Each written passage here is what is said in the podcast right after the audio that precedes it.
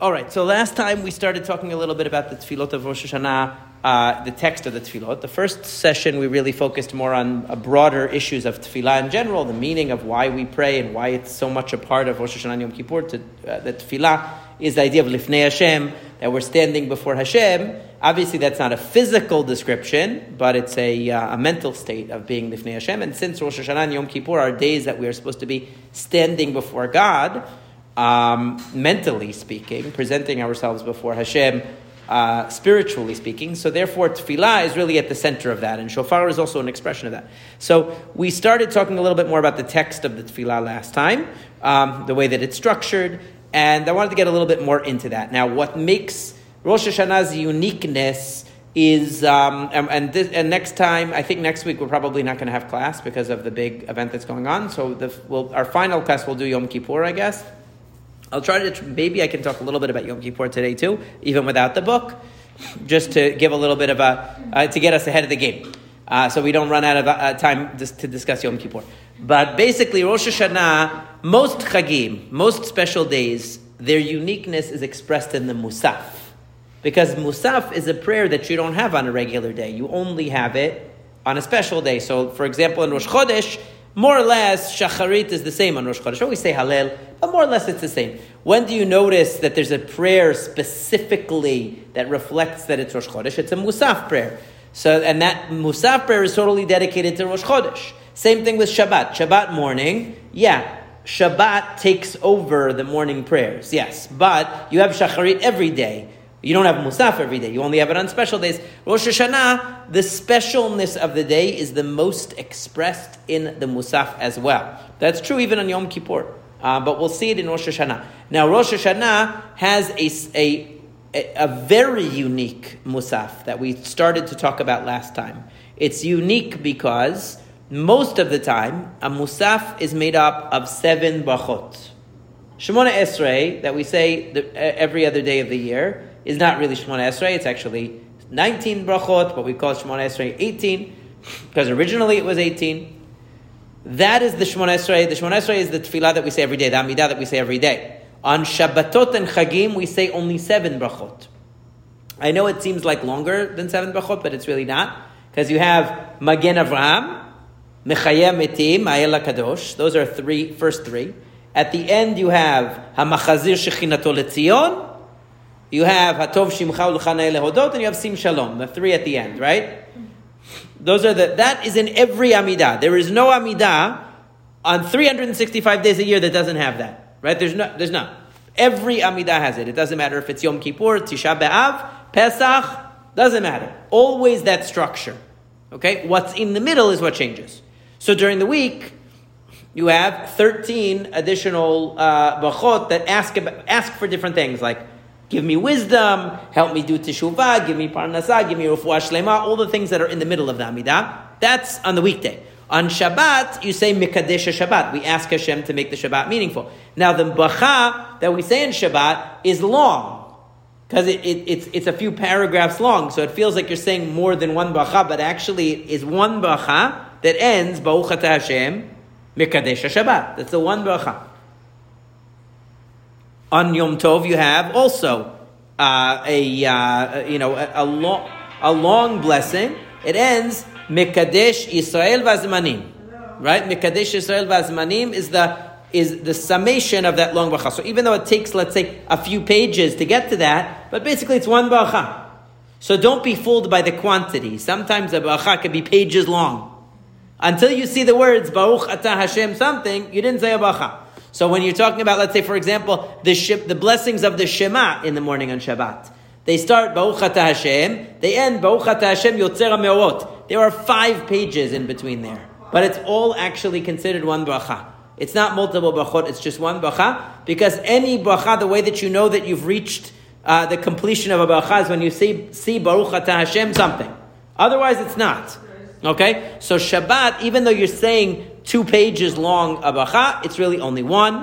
Okay? On, on, in Musaf, similarly, Musaf of Rosh Chodesh is, or Musaf of Yom Tov, it's many pages, but you didn't reach the end of the bracha until you see the words Baruch Ata Hashem, Mekadesh, Yisrael, Ve'azmanim. Okay? So that's the sign that that's why it's really only seven brachot. So all amidot are either 19 brachot, which is Shemona Esrei, during the week, or seven brachot. That's all that we have. Two kinds of amidot. Because one, they all have the first three and the last three brachot the same, and they all have something in the middle. And usually what they have in the middle is one bracha. Sometimes it's very long, sometimes it's shorter. Shabbat, relative to Yom Kippur, the one on Shabbat is shorter. Um, but, it's, but really it's still one bracha. Rosh Hashanah is unique. Rosh Hashanah has three brachot in the middle. Okay, it has nine brachot. There's no other Amidah in the, the rest of the year that has nine brachot. Only the Musaf of Rosh Hashanah. And it has nine brachot, and after each one of those nine, uh, of those three middle brachot, we blow the shofar. Why, do, why are there three brachot in the middle of the Amidah in the middle of the Musaf of Rosh Hashanah instead of just one. What's the reason for the three?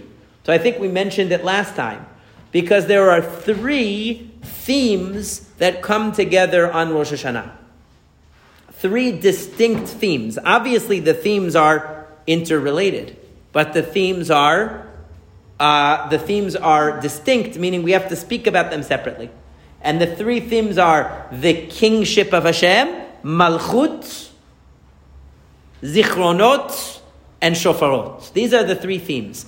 So if you look in your uh, machzor, you will find that um, these three brachot, and again, I'm skipping a lot because there's so much more in the Rosh Hashanah prayers, and I want to touch on it a little bit while we still have time today, but I want to get to the essence first. And since I promised that we would talk about this last week, I thought I did. So I want to finish talking about it and then talk about some things that are um, uh, that are in addition to the Amidah. The Amidah is the core, but let's talk about things first of all the Musaf, and then we'll, we'll branch out to other things. So in the um, the Musaf starts on page 418 in this book. Thank you very much for bringing it.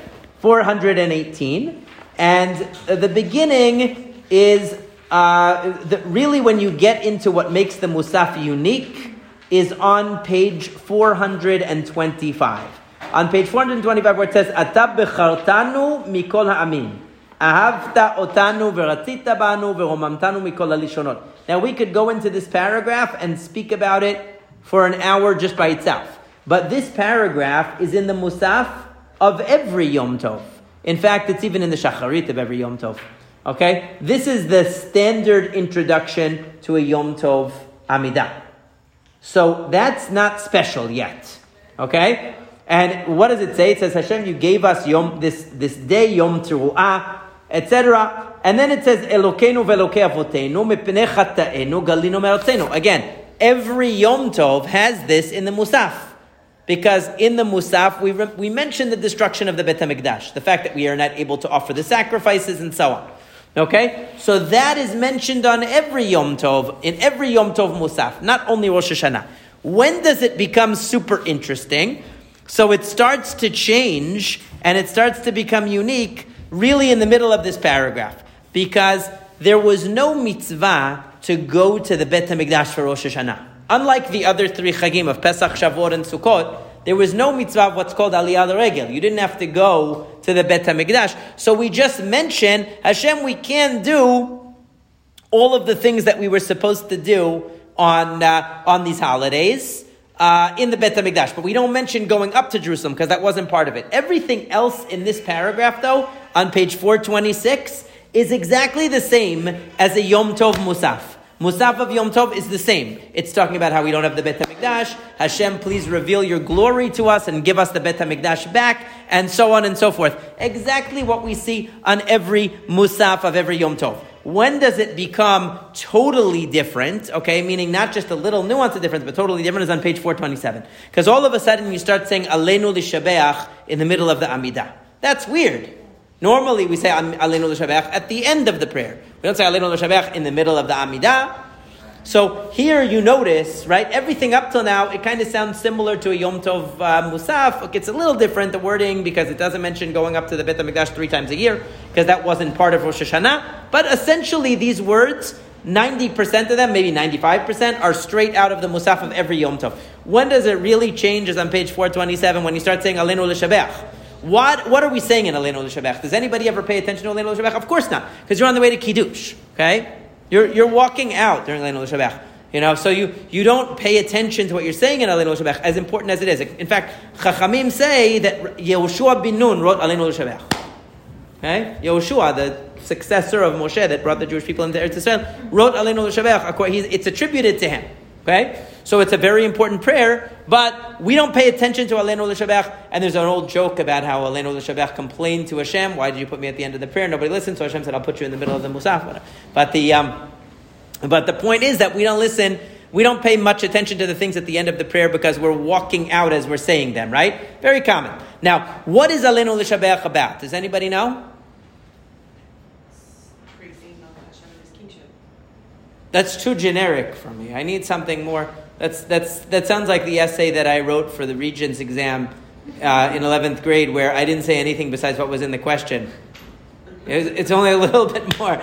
I, I, and, I, and I still got 100. I, I, was, I, was, I was so, I had no idea what, the, I had to pick one of the questions. I had no idea what it was, I literally had no idea what it was talking It was a history. I had no idea what it was asking about. So I just had to restate what the question said, sounding like I knew what I was talking about, and I, I tricked the teacher. You know, I have to admit. Anyway, Aleinu L'Shavech, yes, of course it's praising Hashem, but Aleinu L'Shavech means we are thankful, we're grateful to God, okay? Shelo asanu kegoyeh ha'aratzot. Everybody has sung this in, in school, guys. You just never paid attention to what it meant, right? We, it is upon us, meaning we have an obligation to thank Hashem. He didn't make us like the families of earth, adama. He didn't make, he didn't give us their portion. They worship gods who do not save them. They worship idolatry. But we, vanachnu mishtachavim lifnei melech malchei hamelachim. Hakadosh Baruch Hu. We have the zechut, we have the privilege that when we bow, we bow to the King of Kings, we bow to the Holy One, blessed is He. So we're expressing our gratitude for being Jews, but specifically that we are not idol worshippers, that the other nations worship gods that do not save them. We worship the true God. Now, an interesting point that I always bring up when I talk about Aleinu L'Shabeach that was taught to me by my teacher many, many years ago, that Aleinu Shabeach says, They bow to gods that do not answer them. Why? Because they're not real, right? They bow to idols. They don't. They do. Uh, lo Yoshia. Their God doesn't save. So what should it say? It should say, Vanachnu mishtachavim. We bow la'el Moshia. We bow to the God that does save. Because you just said that they're such. They're so pathetic. They bow to, or we should say, unfortunate that they bow to gods that don't save them. So we should say, well, we bow to the God that does save us, but we don't say that. We say, we bow to the King of Kings, the Holy One, blessed be, Shuno Teshamayim, V'yosed Aretz, who created the world. We don't worship God only because He saves us. See that? That's the point. They're just looking for a result. So they create a God, they imagine a God who will help them. Why do they invent, why is idolatry come into being? Because people want to be saved because people want to be helped. People want something. So they invent or imagine a God that can save them or provide them with what they want. We don't worship God because He helps us. Even if God didn't help us, we still believe in Him because we know He's real. It's only because it's true that we worship God. Right? etc.. That's the first paragraph. But then not only do we say that in the Amidah, we see, even say Al Ken the second part of the Aleinu L'Shabeach. What is the second paragraph of Aleinu L'Shabeach about? Does anybody know that one? By then you're already eating Kiddush. Right? Aleinu L'Shabeach, first paragraph, you were walking out, moving towards the Kiddush. By the time they got to Al Kain, you already had the cake. You forgot about that. you forgot about that you were right. What is al kain nikavelach? Therefore, we are we are we are hoping to you that we should see the glory of your power. That all the idols should be wiped away from the earth. And all the false gods should be eliminated. And the basar all human beings should turn only to the true God. It's a prayer. In other words, we start out Aleinu Shabeach by expressing our thanks that we are so privileged that we worship the true God and other nations worship false gods, but that we don't just pat ourselves on the back and say, wow, we're better than everybody else. That would not be very inspiring. Okay? You could be grateful for the things you have that others don't have, but that's, that can't be the end of it, right? The end of it is, therefore, we, we ask, we pray to see the day that all of humanity will recognize Hashem. and all, all idols will, will, will be gone. That's the second paragraph. That's what Al Nikavelach is talking about. Okay? So that fits beautifully with the theme of which theme of Rosh Hashanah?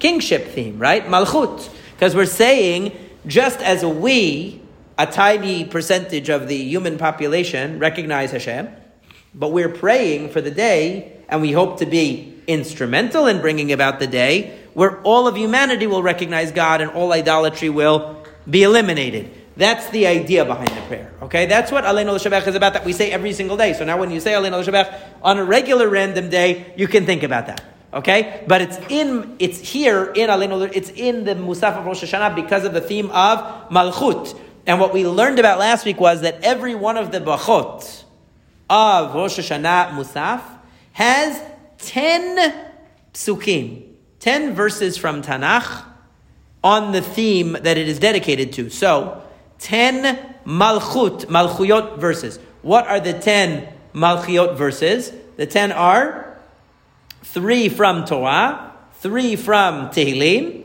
three from Navi, and then one more from Torah. Always 10. Okay? So you have these 10 psukim. The first one is Hashem Yimloch Le'olam. Right? Because how does, how does the, uh, uh, how does uh, Aleinu L'Shavech end? Uh, towards the end it says, Hashem yimloch leolam vayed. We don't have the v'nemar vayah Hashem lemelech al kol part, right? Just the part of Hashem yimloch leolam vayed is from the Torah. Hashem will rule forever and ever. That's the, and that segues, as he would say, into the other psukim. So then there's a, more psukim from the Torah, and then psukim from the from Tehillim, and then psukim from the Navi, which appear on page 430. And what is the last pasuk from the Torah? Shema Yisrael, which is on page 431. That's considered something about Malchut because Hashem being one and only is God as the king. Okay? And then we have a prayer. What is the prayer? Meloch al kol aolam kulo bichvodach. You should rule over the entire world in your glory. And every creature should know you, right? All creatures should recognize that you created them. Okay? And, uh, and everyone will say, Hashem Elohei Israel malach umalchuto bakol mashala. That's what we say at the end of the, all of the Rosh Hashanah prayers, that we're praying. So you see how the, the message of Aleinu L'Shabeach is very much the message of this entire bracha, which is that we recognize God's kingship and we yearn for a day that all of humanity will recognize God's kingship. And then we say the usual ending, like we normally have on Shabbat and Chagim. But then we end with Kiyata Hashem Elohim Emet. You are the true God, Hashem. Udvarcha Malkenu Emet. And your word, our King, is true and exists forever. Hashem, Melech al kol haaretz, Mekadesh Yisrael v'yom. This year it's going to be Mekadesh Shabbat v'yom because first day is Shabbat. Okay? But that is the first bracha. Everyone sees it. This is the main thing. Now, if, if Rosh Hashanah were mainly just about an abstract idea that God is the master of the universe and the creator of the world, it would be kind of similar to Shabbat. Right? And that isn't the main idea of Rosh Hashanah. I would say that is the foundation of Rosh Hashanah. There, there's a difference. See, meaning you can't have Yom HaZikaron. You can't have the idea of a day of judgment or assessment or remembrance without the idea that Hashem is king. That's the foundation on which everything rests.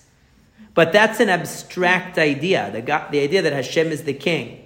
That's the goal. That's the ultimate objective that everyone should recognize that Hashem is the king. But what is actually the name of the holiday? Yom HaZikaron.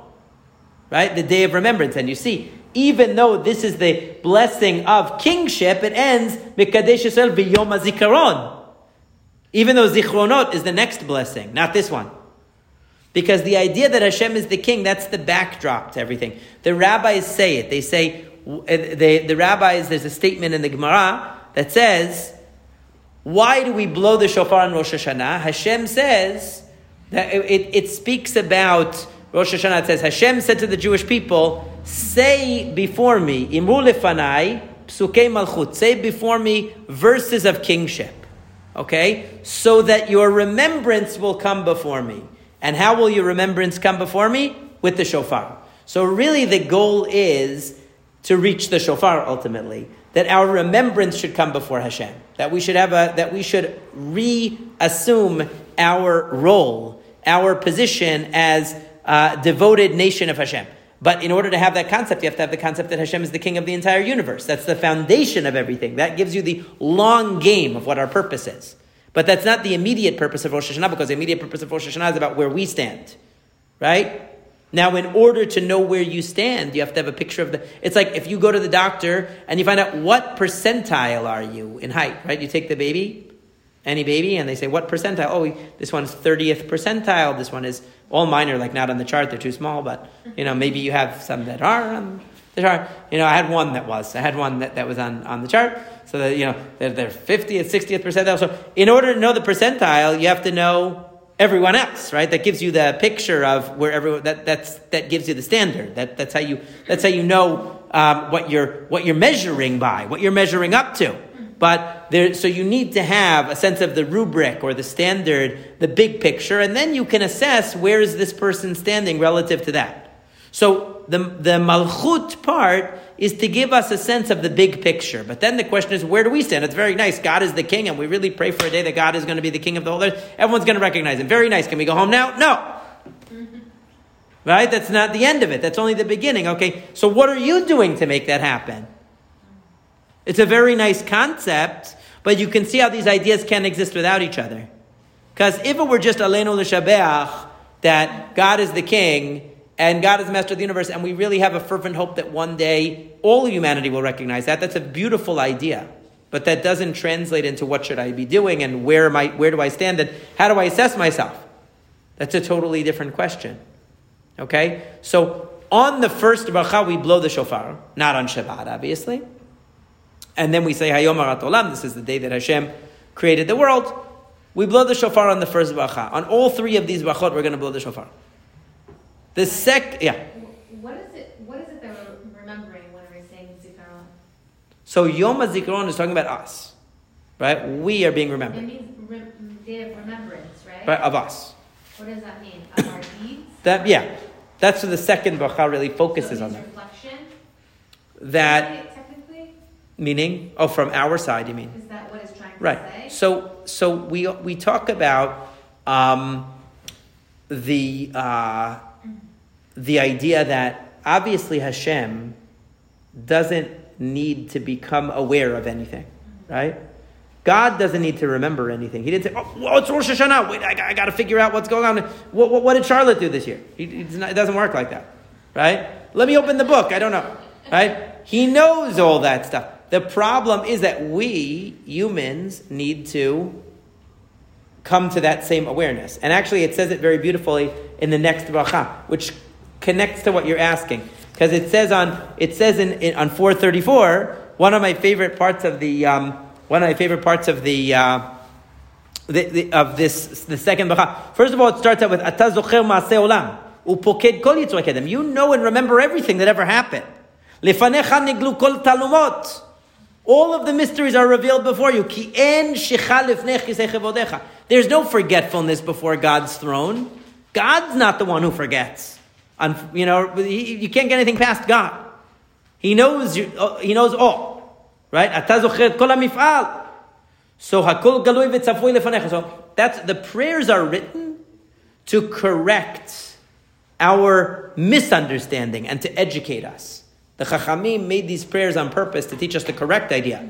Don't think because it's Yom HaZikaron, oh, that's because God forgot. I'm blowing the shofar to wake up God. Hey, God, don't forget, we're down here. We need your help. No, that's not how it works. Right? What does the prayer say? Take a look at, um, if you, well, it, here it says, on uh, first, before we skip, on page 434, Ki tavi chok v'zikaron. You brought a chok, a rule, a law, and a remembrance, lehipaked kol ruach v'nefesh, that every soul should be remembered. Lehizacher masim rabim. It's in the passive form. It doesn't say that you, Hashem, will remember. You didn't make this day for you to remember because you don't need to remember. Remember implies that I forgot or that it wasn't in- in the front of my mind, right? That's not what it is. It's lehizacher, which means for the thing to be remembered. Okay? You gave it to us. זה היום תחילת מעשיך זיכרון ליום ראשון. כי חוק לישראל הוא משפט לאלוהי יעקב. This is a chok for the Jewish people. That we have to do the remembering. In other words, we are becoming aware of the fact that God knows all of our deeds and treats us accordingly. Not that God forgot about it and he needs to remember. And then what does it say on the next in the next part? It says, and this is one of the most uh, interesting to me lines in the prayer on page 435. Ashrei ish shelo yishkachecha. Fortunate is the person who doesn't forget you. Uben adam mitzbach, and the person who takes strength in you. Those who seek after Hashem never fall. Tachlim. And will never, and the person, what? All of these are like phrases taken from Tehillim. Yeah. Everyone who trusts in Hashem won't be embarrassed. You won't embarrass them. Because the remembrance of every creature comes before you. So the emphasis in the prayer, it's very important, is that we are the ones who are engaging Hashem on Rosh Hashanah. Not that Hashem forgot and we're reminding him, or he has a schedule and his phone reminds him that, oh, today is the day I'm supposed to be remembering the Jewish people. No. It's that we are the ones who need the reminder. So Rosh Hashanah is for us. It's a day Hashem operates within our framework, what we need. Because Hashem's interaction with us is for our benefit. How do we work? We work with deadlines and schedules and by dedicating specific time periods and specific days to particular focus. That's what we need. Hashem can know everything simultaneously. He doesn't need any kind of reminder. We need to focus in on it. So our focusing in is because we recognize that everything about us is makes a difference, that there are consequences to our choices, to who we are in the eyes of Hashem. Not because Hashem is in some way changing. So the zikaron is happening from our end. Yom HaZikaron is really from our end. Okay, we are returning to Hashem, reflecting on our own deeds, reflecting on the fact that Hashem knows us. And that whatever gezerot, whatever decrees are established for the upcoming year are going to be based on a true and authentic understanding of who we really are. Okay, that's, the, that's what we have to be aware of. That Hashem is determining the future course of, uh, of events based upon who we truly are. So it's, it's, that's not something Hashem needs to be reminded of, it's something that we need to be reminded of. And that's the, uh, that's the idea of zichronot, knowing that Hashem knows everything, remembers everything, and that actually He knows us better than we know ourselves. Because we don't know ourselves that well. There's a lot more to each one of us buried beneath the surface than we're even consciously aware of. And we learn a lot about ourselves. And we might even lie to ourselves or try to fool ourselves about who we really are or what's really important to us, what we really believe in, and, and, and how good or bad we actually are. But in Hashem's eyes, He knows the truth. And that's the idea of zichronot, to recognize that there's an absolute reality about who we are, and that we need to come to terms with it, because that's actually what's going to determine the future of our, that's going to determine our destiny, that reality. But that's in our hands. That's why the prayer says, Fortunate is the person who doesn't forget you, Hashem, because that person is on the right track. That person is really seeking to live truthfully in line with what they understand to be right. Okay, but that means being honest with ourselves about where we really stand. And that's what Yom HaZikaron is about. So, towards the end of this Bachav Zichronot, we bring in, very interestingly, on page 438, it starts, the closing part, after all the verses and everything about Zichronot.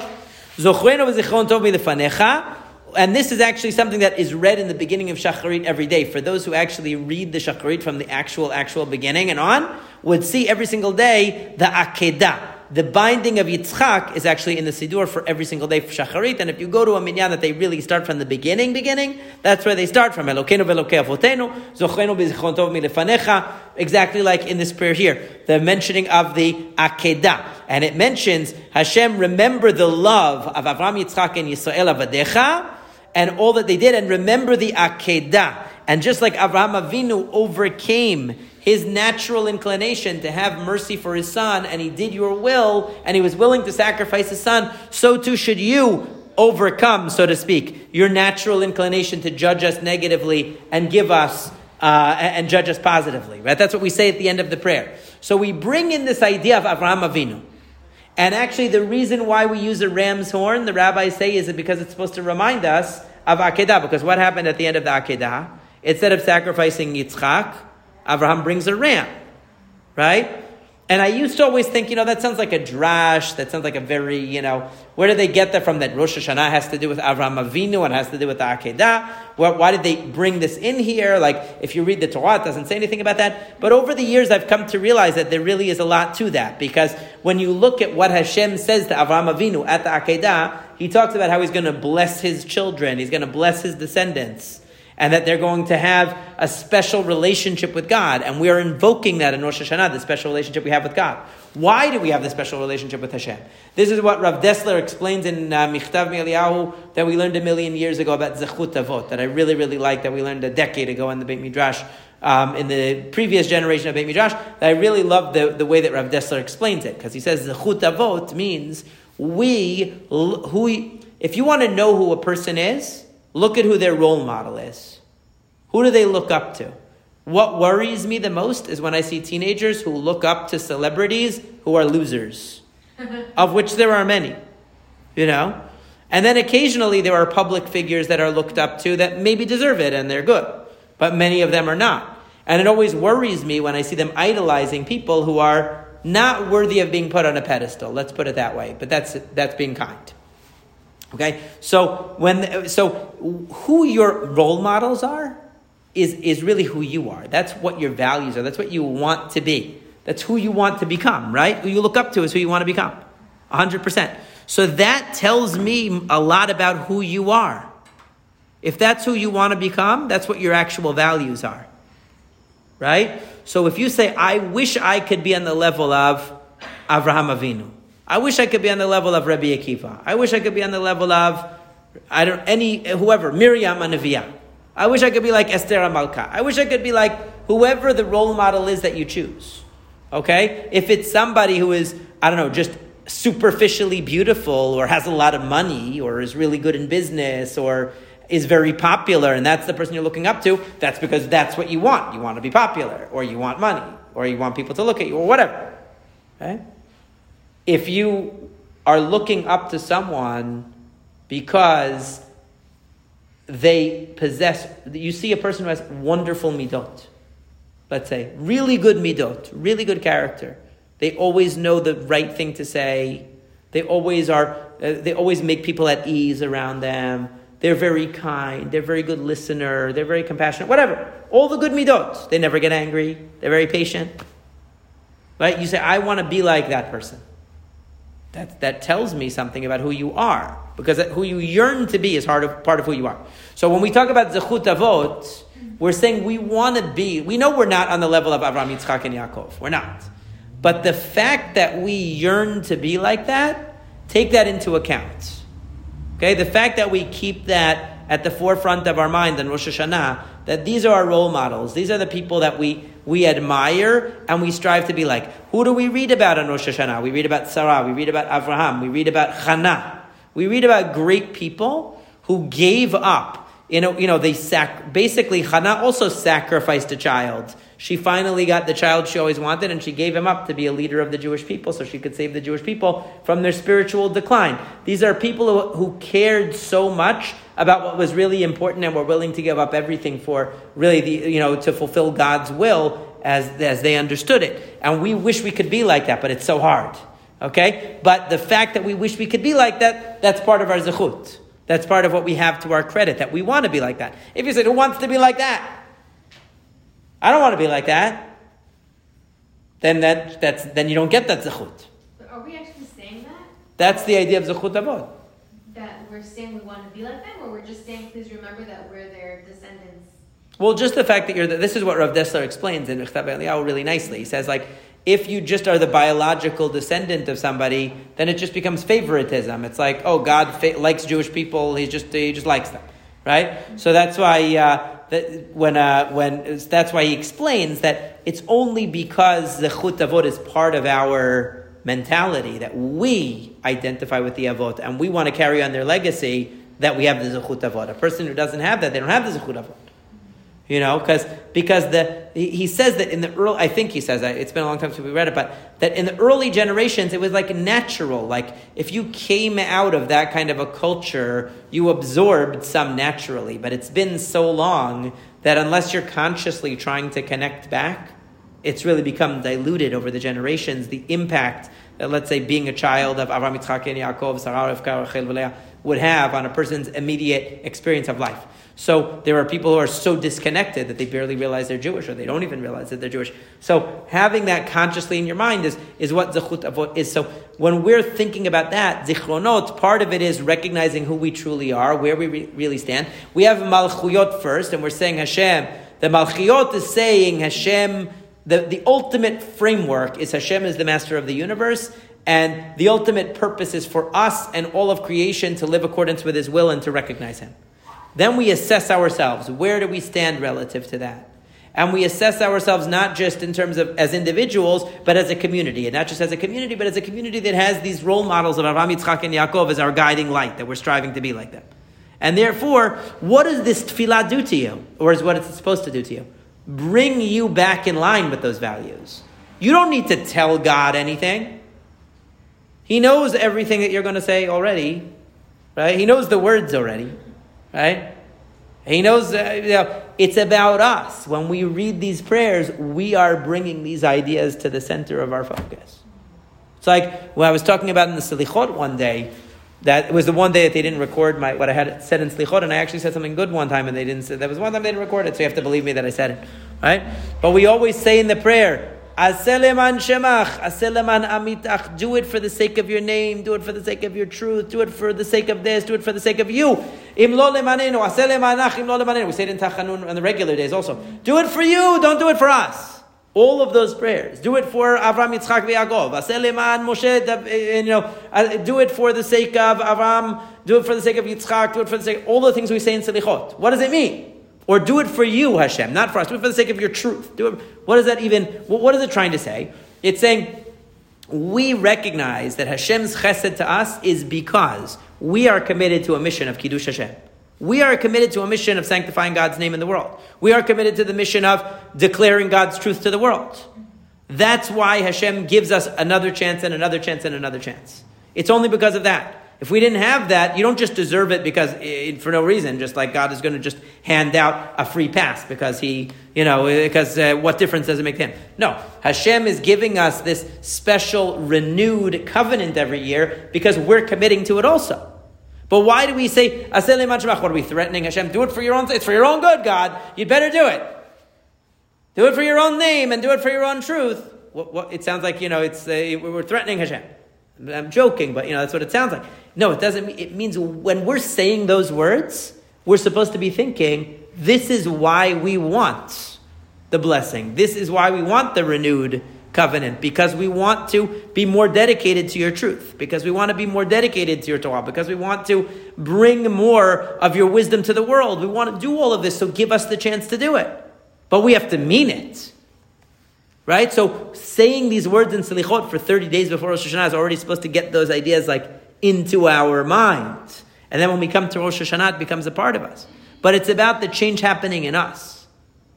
Okay, that's why it says Hashem doesn't take, it says Hashem doesn't take bribes, right? What does it mean Hashem doesn't take bribes? It means you can't give something to God. He doesn't need anything. Right? It's not like a human being that you could bribe them because they have something to gain from it. Oh, give me some money and I'll do you a favor. I'll do you a favor and I'll break the rules. There's nothing you can give God. Right? He, he only operates based on truth. It also says that Shelo Yisapanim. He doesn't favor anybody. Hashem doesn't favor anybody. So the rabbis ask if Hashem doesn't favor anybody. So what about the fact that it says Hashem Yisa Hashem panav uh, shalom that Hashem is going to favor you? How could it be? So the rabbis say no. That's because the Jewish people go beyond the letter of the halacha in fulfilling the mitzvot. So since they go beyond and they really make an effort to do more, Hashem shows them special favor even in the areas where they're weaker. But it's because they're making an effort. We have to make the effort. So that's zichronot in a nutshell, okay? And we end up zichronot by saying, you remember all the forgotten things. There's no forgetfulness before you. And we say, today, remember Akedat Yitzchak. Meaning, remember the zechut that that gives us, that Avram Avinu gave us that model lesson of what it means to be dedicated to God. And then we say Zocher Brit and we blow the shofar again. Blowing the shofar here is, a, is, is again a type of a prayer. The first one is a declaration of Hashem's kingship. The second one is a, dec- is a crying out for Hashem to, to connect with Hashem. Right? That our zikaron, that our remembrance should come before God, not because He forgot us, but because we forgot Him.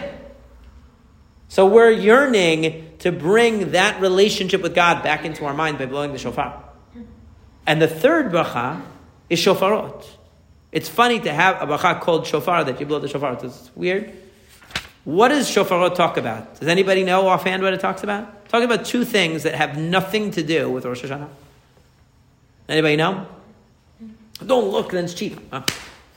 Um, Mount Sinai. Very good. Okay. And Mashiach. Very good. Okay. Somebody is paying paying attention. Very closely. Very good. Very good. So that's those are the two themes. It starts out by talking about Har Sinai because what happened at Har Sinai? One of the things that they heard when they were at Mount Sinai was Vayikol shofar. They heard a shofar blast at Har Sinai. Obviously, it was a miraculous one. Hashem doesn't actually pull out a shofar and make wind go through it and make a make a sound. They heard the sound of a shofar at Har Sinai, right? That was and and so there's a whole description here about how the Jewish people, Hashem, you revealed yourself on your holy people at Mount Sinai. The whole world was shaking, and you taught the Jewish people to on mitzvot, and you appeared to them with a shofar. And then it immediately jumps into the psukim. There's a very short, unlike the other brachot, where there's a, ra- a relatively long intro, talking about the theme of kingship, let's say. The Malchiot bracha, a long intro. There's a long zichronot intro, talking about how Hashem remembers everything, and then the verses from the Tanakh. Here, there's only like a half a paragraph on page 440, uh, just talking about Har Sinai, and then immediately it goes into the verses from Har Sinai. And then on, on page 441, it's verses from the Tehillim, and then verses from the Navi, all of them talking about the shofar. And finally, on 443, you're already at the end of the bracha. It's the shortest of the brachot. And what does the last bracha talk about? Teka b'shofar gadol lecherutenu. Hashem, blow the great shofar to free us and to bring all of our exiles back. And, and then it ends off by saying, Ki shomea kol shofarata. You hear the blast of the shofar, and you pay attention to the tru'ah, which is the cry of the shofar. And there's none like you. Blessed are you, Hashem. Shomea kol tru'at amo Yisrael. Uh, we're not going to say hayom on Shabbat, but. That Hashem, you hear the cry of the shofar of the Jewish people. Very interesting. Because there's all these different ideas mixed together here. There's the idea of the Har Sinai, there's the idea of the Mashiach, and then there's the idea that we're crying out to God with the shofar and He should hear us blow the shofar. These ideas don't seem to have anything to do with each other, except that they all have to do with the shofar. It seems like it has to do with redemption. Okay, good. Yeah. How? Well, Har Sinai was when we got the Torah, so ultimately that's a form of freedom, even though we're assigned to a set of rules. Right. Um, crying out is asking for Yeshua, meaning you're not redeemed. And then what was the last one? Mashiach. mhm. Mashiach. Mashiach. Very good. Did you hear that? That was very good.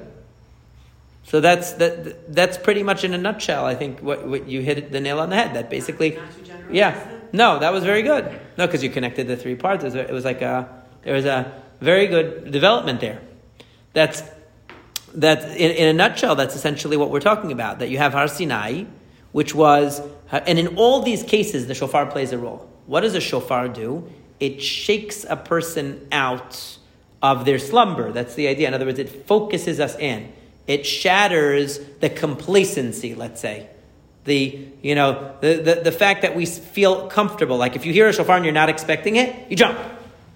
Right? You're not expecting it. It's like an alarm going off. You know, you know when you're sitting there and all of a sudden the fire alarm goes off? Hopefully it's just a false alarm. But it's still, you jump.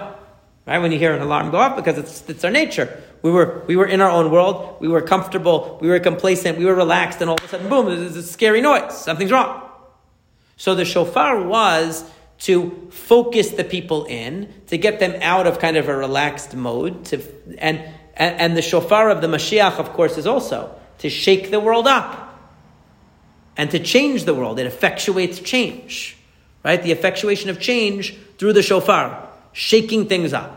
And so we're asking Hashem to shake things up also, right? That like He did at Har Sinai, like he's going to do in the times of the Mashiach. But what does that suggest? It suggests that we can't do it on our own. Right? Both of these examples are Hashem blowing the shofar. That's what's so interesting. Right? It's not us. Because one is at the Har Sinai, Hashem blowing the shofar, so to speak. Second one, Mashiach, Hashem's blowing the shofar. But then we say, Hashem, listen to our blow, blowing of the shofar. You listen to our blowing of the shofar. Meaning to say, it's almost like we are simulating. We want Hashem to intervene and blow the shofar, meaning we want Him to shake things up. Because there's only so much we can do. But take, accept our small attempt to shake things up by blowing the shofar, to effectuate change in ourselves by blowing the shofar, accept that and take it to the next level. That's really what we're asking God. Because in the case of Har Sinai, in the case of Mashiach, you notice it's the divine shofar, it's not the human shofar. Right? But yet at the end we say, Hashem, listen to our blowing of the shofar. So why are you all of a sudden talking about our shofar? So why? Because we can't make a shofar on that level, you know? The divine shofar is an earth, literally earth-shattering shofar. Right? Earth-shaking shofar. We can't do that with our little shofar. But we're saying to Hashem, we're doing the best we can to shake ourselves up to get ourselves ready for real change, but we need you to take it home. We need you to finish the process. And that's what we're yearning for in the shofarot.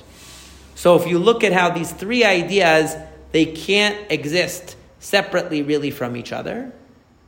We have the idea of Hashem's kingship, that God is the creator, master, designer, director of everything that Hashem knows each and every one of us and how we fit into that plan, we need to become more aware of it and we need to seek to assess ourselves and evaluate ourselves and push ourselves to fulfill the potential that he's given us and to uh, and to complete whatever mission is he's given each one of us. And then we talk about the idea that there's only so much that our steps can that our change of perspective, our steps can accomplish. We need something to shake things up. We need to, uh, we need, because the framework itself that we exist in is resistant to change. We need a change of framework, right? And that change of framework, we're asking, we try to simulate it by blowing the shofar to realize that we can't continue going on the same way. We can't keep acting the same way and going the same direction or with minor, minor adjustments, you know? and expect that that's going to be enough. After Zichronot, we've reflected on the distance that there is between where we stand and what our ideals are, right? And we can make a few steps in that direction and we can even blow the shofar to try to get ourselves riled up to move in that direction. But at the end of the day, we need some help from God to really carry us forward and carry us to the ultimate destination. And that's what the shofarot is about. These three ideas fit together. You can't have one without the other. Because in the end, the whole purpose is to realize the vision of God's kingship over the whole earth. But that requires us. And when we assess ourselves and see ourselves and look at ourselves in those terms, we see the gap that there is. So then we start to yearn for bridging that gap, but we need Hashem's help to make it happen. So we blow the shofar to simulate that, but we need that divine push to come from beyond our own uh, uh, you know, sphere of influence, as they say, to, to, to make us to, to get us there. And that's, that's the, I think the shofar, and, that, and for each one of these, we're blowing the shofar because there's a, uh, the expression of the shofar really contains all of these ideas. It contains the idea of declaring God's kingship. It, it contains the idea of remembrance, bringing a remembrance and awareness of where we stand before God, before us, and before Hashem. You know, bringing that out through the blowing of the shofar. And finally, the yearning and the striving and the feeling that we need God's help is also implicit in the shofar. All of these are in there. All of these ideas are in there, in the shofar. And that's why you need three brachot on Rosh Hashanah that you don't need on any other holiday. You need three brachot because each one of them expresses an idea about the shofar. The shofar is coming to connect to each one of them. That's why when else do you have this special musaf? By the way, very interesting. One other time we would have the special musaf of the nine brachot, which was on Yom Kippur of the Yovel, every 50 years. Every 50 years when they had the Yovel, They would free all the slaves and return all the land to its original owners on Yovel. And they would blow the shofar not only on Rosh Hashanah, but on Yom Kippur. And on Yom Kippur of the Yovel, they would blow the shofar on Yom Kippur, just like we do on Rosh Hashanah, and they would say the Musaf of Rosh Hashanah. The three, the, ex, the nine Bacham Musaf of Rosh Hashanah. Obviously, it would be incorporated with Yom Kippur prayers, and you know it wouldn't would not ignore that it's Yom Kippur. But what do you see from that? Whenever you have shofar, you have this special musaf, because what is the purpose of the uh, the musaf? The purpose of the musaf is to express, to flesh out the ideas of the shofar. Well, we also So I- have shofar on Yom Kippur. only at the end. It's only a custom. It's not really part of the core of, of Yom Kippur. So to end with the shofar, it's not, it's not a mitzvah. If you, didn't- We only say. it's a custom at the end. Not all communities do it? No, everyone does. It's a universal custom, but it's a, it's not really a mitzvah of shofar. You don't say Asher Kiddishanu b'mitzvotav We do it at the end? We do at the end, only at the end. And Uh, only at, at the end end when the fast is over. So the idea of that is like the same thing. That basically, when Yom Kippur is over, our nature is to want to immediately revert back to pre Elul mentality. It's like, oh, thank God, this forty days is over. I can go back to just like why the way things were before. I've been like faking it for too long, you know.